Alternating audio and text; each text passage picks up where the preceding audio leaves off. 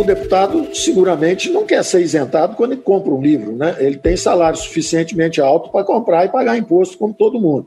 Nós temos que auxiliar justamente os mais pobres e os mais frágeis. Então vamos dar o livro de graça para o mais frágil e para o mais pobre.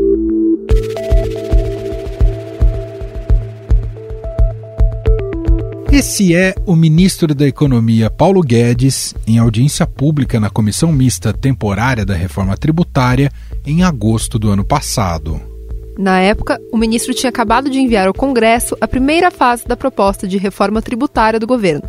Nela está estabelecida a criação da Contribuição Social sobre Operações com Bens e Serviços, a CBS, que substituiria o PIS e a COFINS. O novo tributo teria alíquota de 12%. Entre as propostas do texto da reforma, uma em especial gerou polêmica ainda no ano passado: o fim da isenção do tributo sobre livros, revistas e jornais impressos. O impacto seria em média de 20% no preço final. Capitães da Areia, clássico de Jorge Amado, passaria de 52 reais para R$ 62.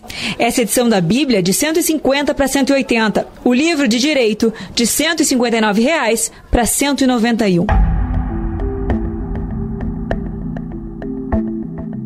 A resposta veio de imediato.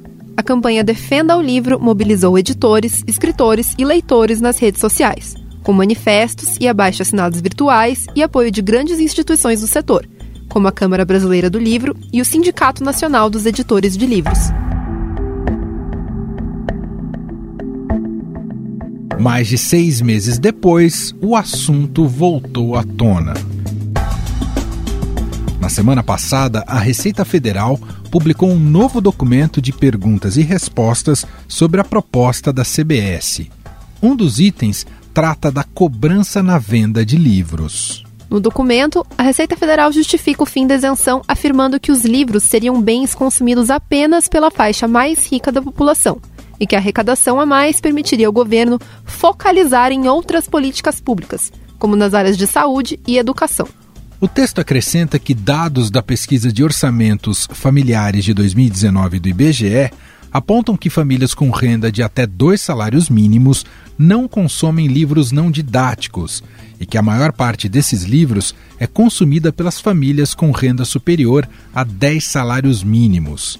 A Receita argumenta ainda que não existem avaliações que indiquem que houve redução do preço dos livros após a concessão da isenção. As afirmações da Receita, é claro, geraram enorme repercussão. Eu, como um homem negro, nascido e criado na periferia, na Baixada Fluminense aqui do Rio de Janeiro, tive minha vida total e completamente transformada pela literatura. No ano de 2013, eu fui à Bienal do Livro e comprei o que foi o primeiro livro que eu comprei e li na minha vida.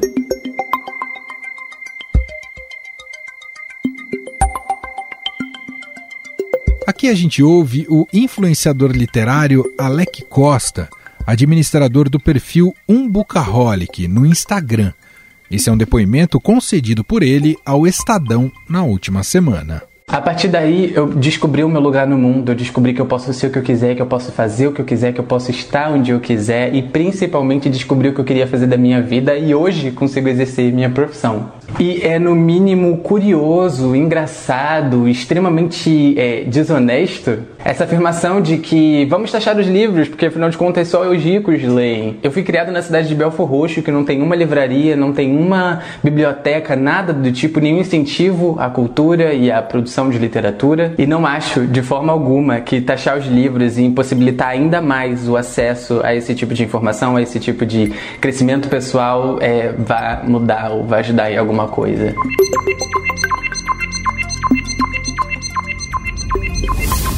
Eu acho que é um equívoco, né? Quer dizer, eu não consigo acreditar que haja uma má vontade, né?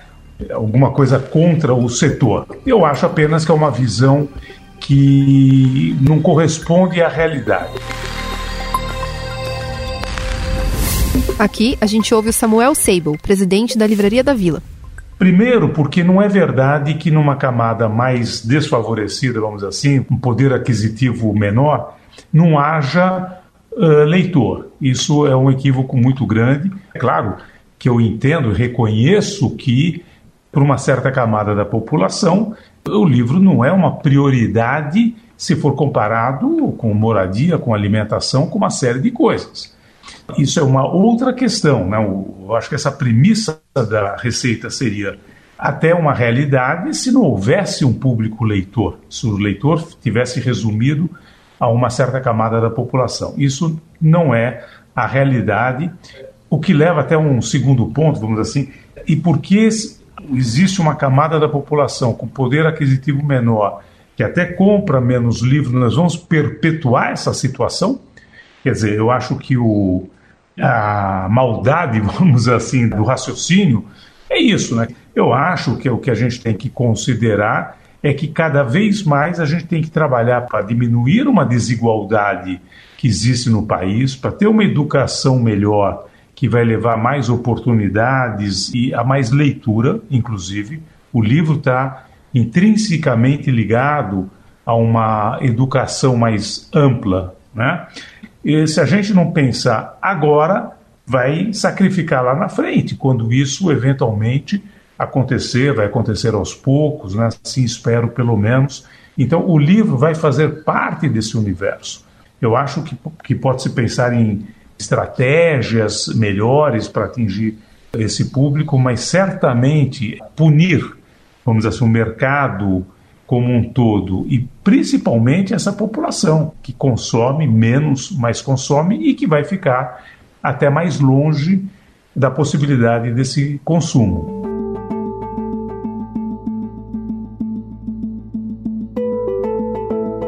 Vamos traçar um breve histórico. A isenção de impostos para o papel utilizado na impressão de livros, jornais e revistas começou em 1946, com o projeto de um dos mestres da literatura brasileira, Jorge Amado que na época era deputado federal. A luta, inspirada nas reivindicações de intelectuais, editores e escritores, pretendia tornar a matéria-prima acessível às diferentes vozes presentes no debate público, garantindo a livre manifestação do pensamento e discussão de ideias. As isenções que estavam vigentes foram mantidas pela Constituição de 1988. Mas inicialmente, a isenção não se aplicava aos chamados tributos de contribuição, como o PIS e o COFINS, que incidem sobre bens e serviços. Foi em 2004 que a alíquota desses tributos sobre os livros foi zerada. Se a proposta da reforma de voltar a tributar os livros com a nova CBS for concretizada, como isso deve impactar o mercado editorial e os leitores brasileiros? Sobre isso, vamos ouvir o presidente da Abre Livros, que é a Associação Brasileira de Editores e Produtores de Conteúdo e Tecnologia Educacional. É o Ângelo Xavier. Tudo bem, Ângelo? Seja muito bem-vindo. Olá, Emanuel. Tudo bem? Muito obrigado pelo convite. Na avaliação da Abre Livros e, e com quem o senhor conversou, que tipo de impacto pode ter caso isso se concretize na reforma tributária, Ângelo? Bom, Emanuel, esse, esse impacto já vem nos perturbando há um certo tempo, desde o ano passado, quando o governo colocou no Congresso a SPL 3887.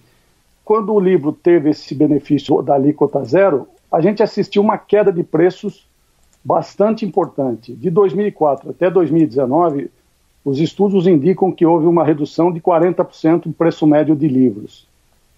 E na contramão desta redução de preço, houve um crescimento da venda de livros. Ou seja, o livro mais acessível gerou mais vendas. Esta CBS nos colocaria numa situação de sair de alíquota zero para uma alíquota 12. Quer dizer, é um absurdo que levaria uma quebradeira da cadeia.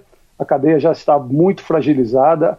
As livrarias nos últimos anos quase que estão desaparecendo no Brasil e muitas editoras dificilmente sobrevivem a uma taxação de 12%. Então, afetaria toda a cadeia e, claramente, a população que seria a mais prejudicada diretamente, porque paga essa conta. Então, a gente se preocupa muito. E, se me permite, no meu caso, que venho do mundo do livro escolar, é pior ainda, né? porque o livro escolar, que é usado para a educação do povo, também vai ser impactado por esse novo tributo. Então, a gente vê com muita preocupação e o efeito pode ser muito danoso a toda a cadeia. Você mencionou um ponto que eu queria abordar, Ângelo, que é que o mercado editorial já não tem tido anos muito fáceis aí nesses últimos tempos. Como que essa nova perda pode impactar ainda mais um setor que já tem enfrentado dificuldades? É um desastre. A gente teme muito pela quantidade de publicações. O Brasil sempre foi um país que é, lançou muitos novos autores, novas publicações todos os anos. A gente assiste às premiações aí, o Prêmio Jabuti e as demais premiações. É gente nova a cada ano chegando nesse mercado. Então, o Brasil sempre foi muito promissor nisso. E isso é uma coisa que tende a, a cair muito, né? Vão sobreviver umas poucas editoras, vai existir uma concentração gigantesca, as livrarias e distribuidores tendem a quase que desaparecer e a gente fica na mão basicamente de vendas online. Então, é uma preocupação grande de uma transformação na cadeia toda, né? E uma coisa que a gente teme muito também é a famosa bibliodiversidade, ou seja, a quantidade de novos títulos que todos os anos aparecem no Brasil e que isso tende a cair bastante. Ângelo, isso que você está falando é muito importante, porque não é só uma questão de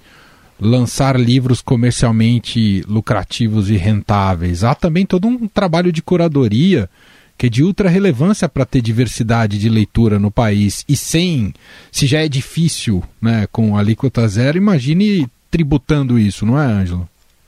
Não, não, sem dúvida. E, e, e a teoria de que eu repasso esse imposto para o leitor final e, e, ele pode pagar, isso é uma, uma bobagem muito grande, vai me desculpar, porque encarecer o livro é diminuir o acesso. As pessoas querem ler, elas não leem mais porque tem dificuldade financeira e com as crises a gente sente isso, quer dizer, se você tem um alto índice de desemprego, imediatamente as vendas de livro despencam se o país começa a melhorar, as vendas de livros crescem. Todas as pesquisas de leitura que a gente tem informação, por exemplo, o Instituto Pro Livro realiza uma pesquisa de nível de leitores. O ano passado saiu a, a última pesquisa. As classes menos favorecidas, elas querem ler, elas leem muito e só não lê mais por dificuldade financeira, né? Então, é, é, essa é uma preocupação grande que a gente tem, sim. Ângelo, só me tira uma última dúvida. O senhor pois acredita não. que uma mobilização da Abre Livros e outras entidades, e mesmo a sociedade civil, pode ter um impacto político importante? Você acredita na reversão dessa visão torta que a Receita Federal e elitista que a Receita Federal apresentou nesse documento? Sim, sim, eu acredito e a gente tem vivido isso no, no, desde o ano passado. A gente teve, por exemplo, uma mobilização de um grupo de meninas, de jovens meninas, que pela internet formavam um grupo de leitura. Quando elas tiveram notícia de que o livro estava ameaçado por essa taxação, elas puseram um abaixo assinado circulando pela internet e em um mês, dois meses, elas coletaram mais de um milhão de assinaturas. E a gente entregou esse abaixo assinado para os políticos. Eu participei dessa entrega.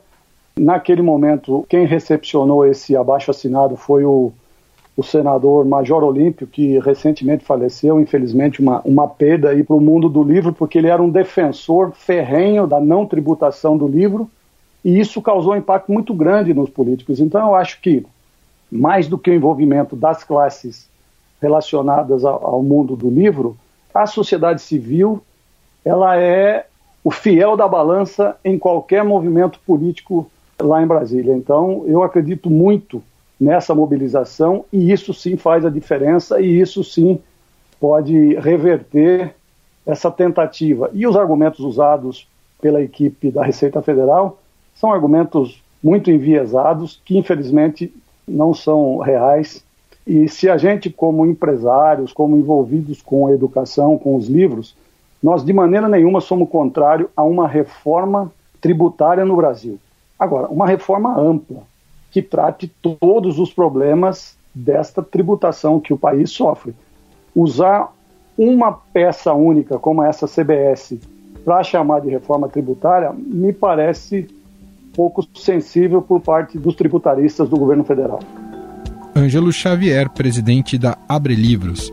Ângelo, obrigado pela atenção aqui com a nossa reportagem. Um abraço e até a próxima, Ângelo. Muito obrigado a vocês e estamos à disposição.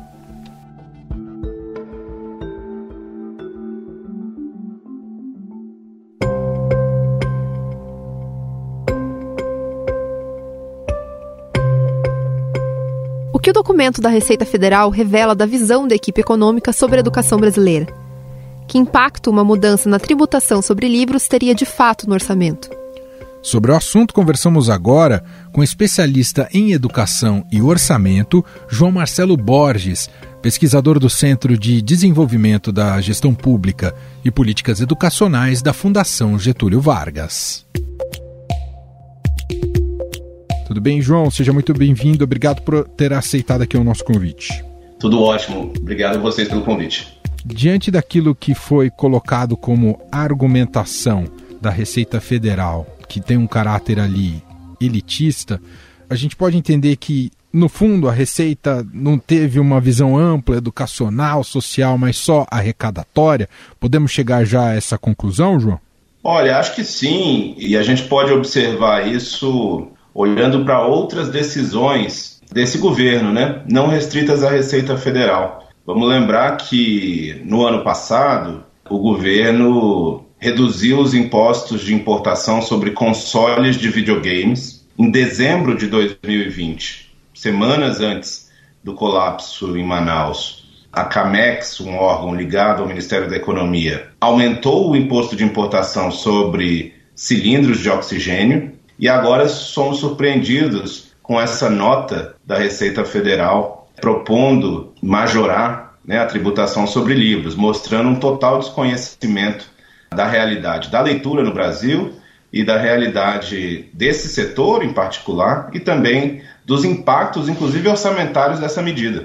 João, uma outra coisa que a Receita afirma como justificativa nesse documento é que essa isenção não teria nenhum impacto de fato no preço dos livros.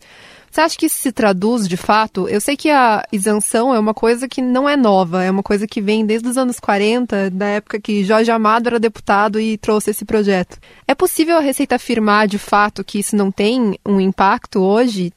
Não faz o menor sentido. Qualquer aumento de alíquota sobre produtos vai gerar um aumento no seu preço. Também espanta que esse governo, que tem reiterado desde o início a importância de alterar o sistema tributário brasileiro para diminuir a tributação sobre consumo e aumentar a tributação sobre renda e patrimônio, esteja agora propondo um aumento da carga sobre consumo e consumo de um bem tão importante. As editoras, tanto editoras de livros é, literários como editoras de livros didáticos, que são a maior parte né, do mercado editorial brasileiro, já reagiram informando que, em alguns casos, uma alíquota de 12%, que é a proposta da Receita Federal, poderia elevar o preço dos livros em até 20% para que fosse possível recuperar a margem de lucro dessas editoras. Então, a ideia de que um aumento de tributação não gere aumento do preço final é completamente estapafúrdia, né? Bom, não é que reforma tributária não seja importante, não é, João? A reforma tributária, em tese, ela vem justamente para, inclusive, tentar buscar uma maior justiça social e, e diminuir a desigualdade social. O que há aí é um claro desvio, um erro de avaliação desse setor. E isso, é, o governo não se movimentou em nenhum momento pela reforma tributária. Há uma proposta de reforma tributária dentro do Congresso Nacional, já avançada. Isso é mais uma medida pontual, de novo, alienada da realidade, mas que não resolve tanto o caos tributário brasileiro, nem diminui a carga tributária. Lembrando que, por exemplo, esse ano é o terceiro ano em que a gente vê um aumento real do imposto de renda, dado que o governo não corrigiu a tabela de rendimentos do imposto de renda. Ou seja, estamos no terceiro ano seguido em que, na prática, as pessoas pagam mais imposto de renda porque o governo não faz o reajuste dos valores da tabela de imposto de renda. Seria excelente essa discussão se dar no quadro de uma reforma tributária ampla que, reitero, deveria buscar simplificar o sistema tributário e diminuir a enorme concentração que nós temos hoje de tributação sobre bens de consumo e aumentar a tributação sobre renda e patrimônio. Isso sim seria fazer uma reforma tributária progressiva, né? que fizesse com que as pessoas que ganham mais paguem mais impostos e as pessoas que ganham menos paguem menos. Hoje nós vivemos o exato oposto. João, nesse mesmo documento da Receita Federal, ela afirma que com a arrecadação a mais que viria desses impostos sobre os livros, os jornais, as revistas impressas, o governo poderia focalizar investimentos em outros tipos de política pública, como na saúde e na educação. Tem uma contradição aí na Receita Federal? Acho que tem uma, uma e várias contradições, né, Bárbara, na própria equipe econômica.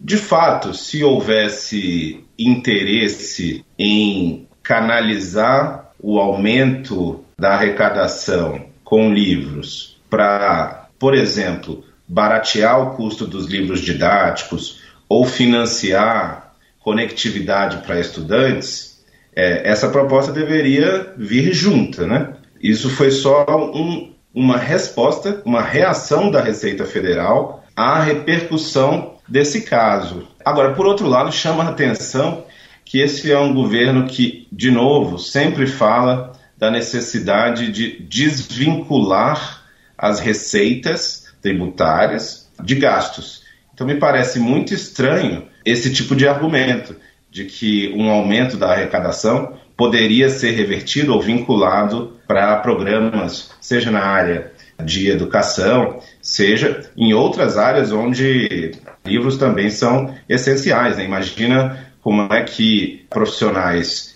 de saúde, profissionais de assistência social operam no seu dia a dia. Não se trata de educação formal, eles precisam de reciclagem e isso também passa por aquisição e consumo de livros. João, você mencionou os livros didáticos. E a gente sabe que o governo ele é responsável pela compra de boa parte dos livros didáticos que são usados nas escolas brasileiras, cerca de 40%.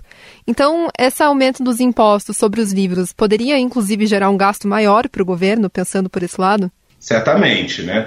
A não ser que uma decisão dessa excluísse os livros didáticos dessa majoração tributária, o fim da isenção teria impacto orçamentário, o que inclusive requereria intervenção e aprovação do Congresso Nacional. Vou dar só um exemplo. Em 2020, o Programa Nacional do Livro Didático, executado pelo Ministério da Educação, adquiriu o equivalente a 1 bilhão 390 milhões de reais em livros didáticos distribuídos para todo o país. Digamos que houvesse um aumento de 10% no valor de cada livro, a alíquota é de 12%, as editoras estão dizendo que uh, o aumento poderia ser até de 20%, digamos que ele seja de 10%. Isso significaria um impacto, uma perda de 139 milhões de reais para o governo federal, que teriam que ser buscados extraindo esse recurso de outras áreas, ou na prática,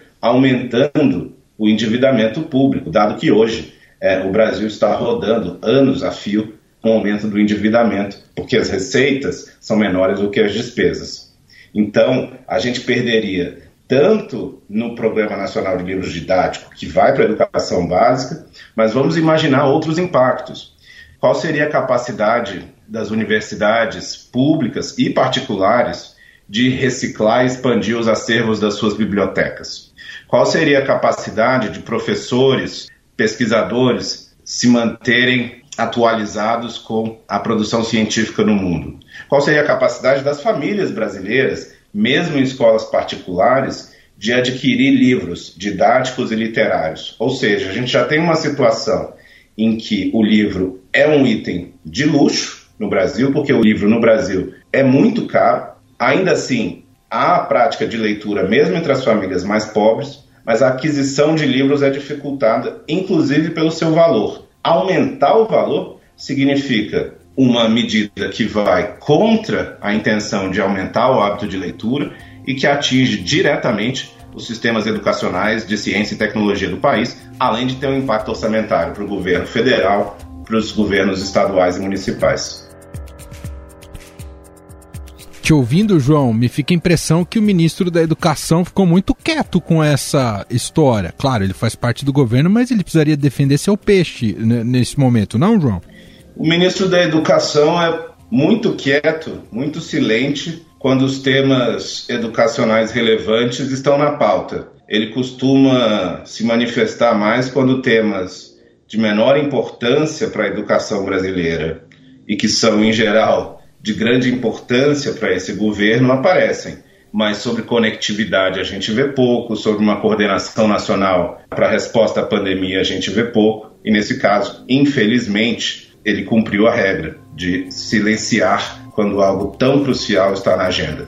Muito bem. Nós agradecemos a João Marcelo Borges, especialista em educação e orçamento, pesquisador do Centro de Desenvolvimento da Gestão Pública e Políticas Educacionais da FGV, gentilmente aqui conversando com a nossa reportagem. Muito obrigado, viu, João? Até uma próxima. Muito obrigado a vocês, cuidem-se e até a próxima.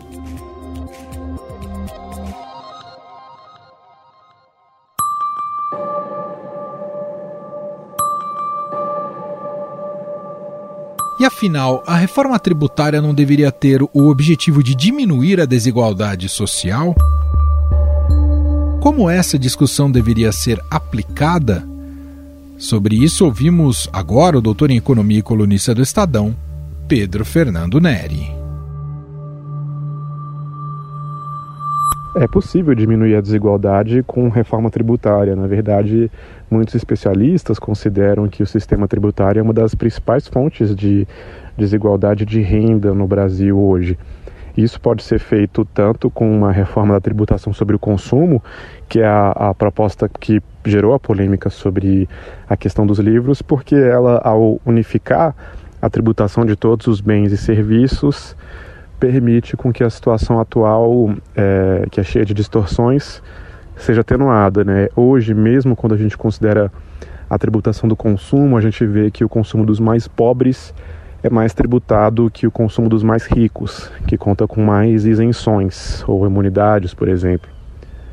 Mas uma maneira ainda mais incisiva de combater a desigualdade de renda por meio do sistema tributário se daria pela reforma da própria tributação da renda, combatendo isenções e tributações favorecidas, por exemplo, no próprio imposto de renda, que faz com que brasileiros muito ricos paguem menos imposto do que brasileiros assalariados, por exemplo. Então, sem dúvida nenhuma, a agenda de combate à desigualdade no Brasil passa pela discussão do nosso sistema tributário. Estadão Notícias. E este foi o Estadão Notícias de hoje, segunda-feira, 12 de abril de 2021. A apresentação foi dela, Bárbara Rubira. E Emanuel Bonfim. Na produção, Bárbara Rubira, Gustavo Lopes e Ana Paula Niederauer. A montagem é de Moacir Biasi. E o diretor de jornalismo do Grupo Estado é João Fábio Caminuto. Para falar com a gente, mande seu e-mail para podcast.estadão.com. Um abraço, boa semana a todos, obrigado, Bárbara, e até mais.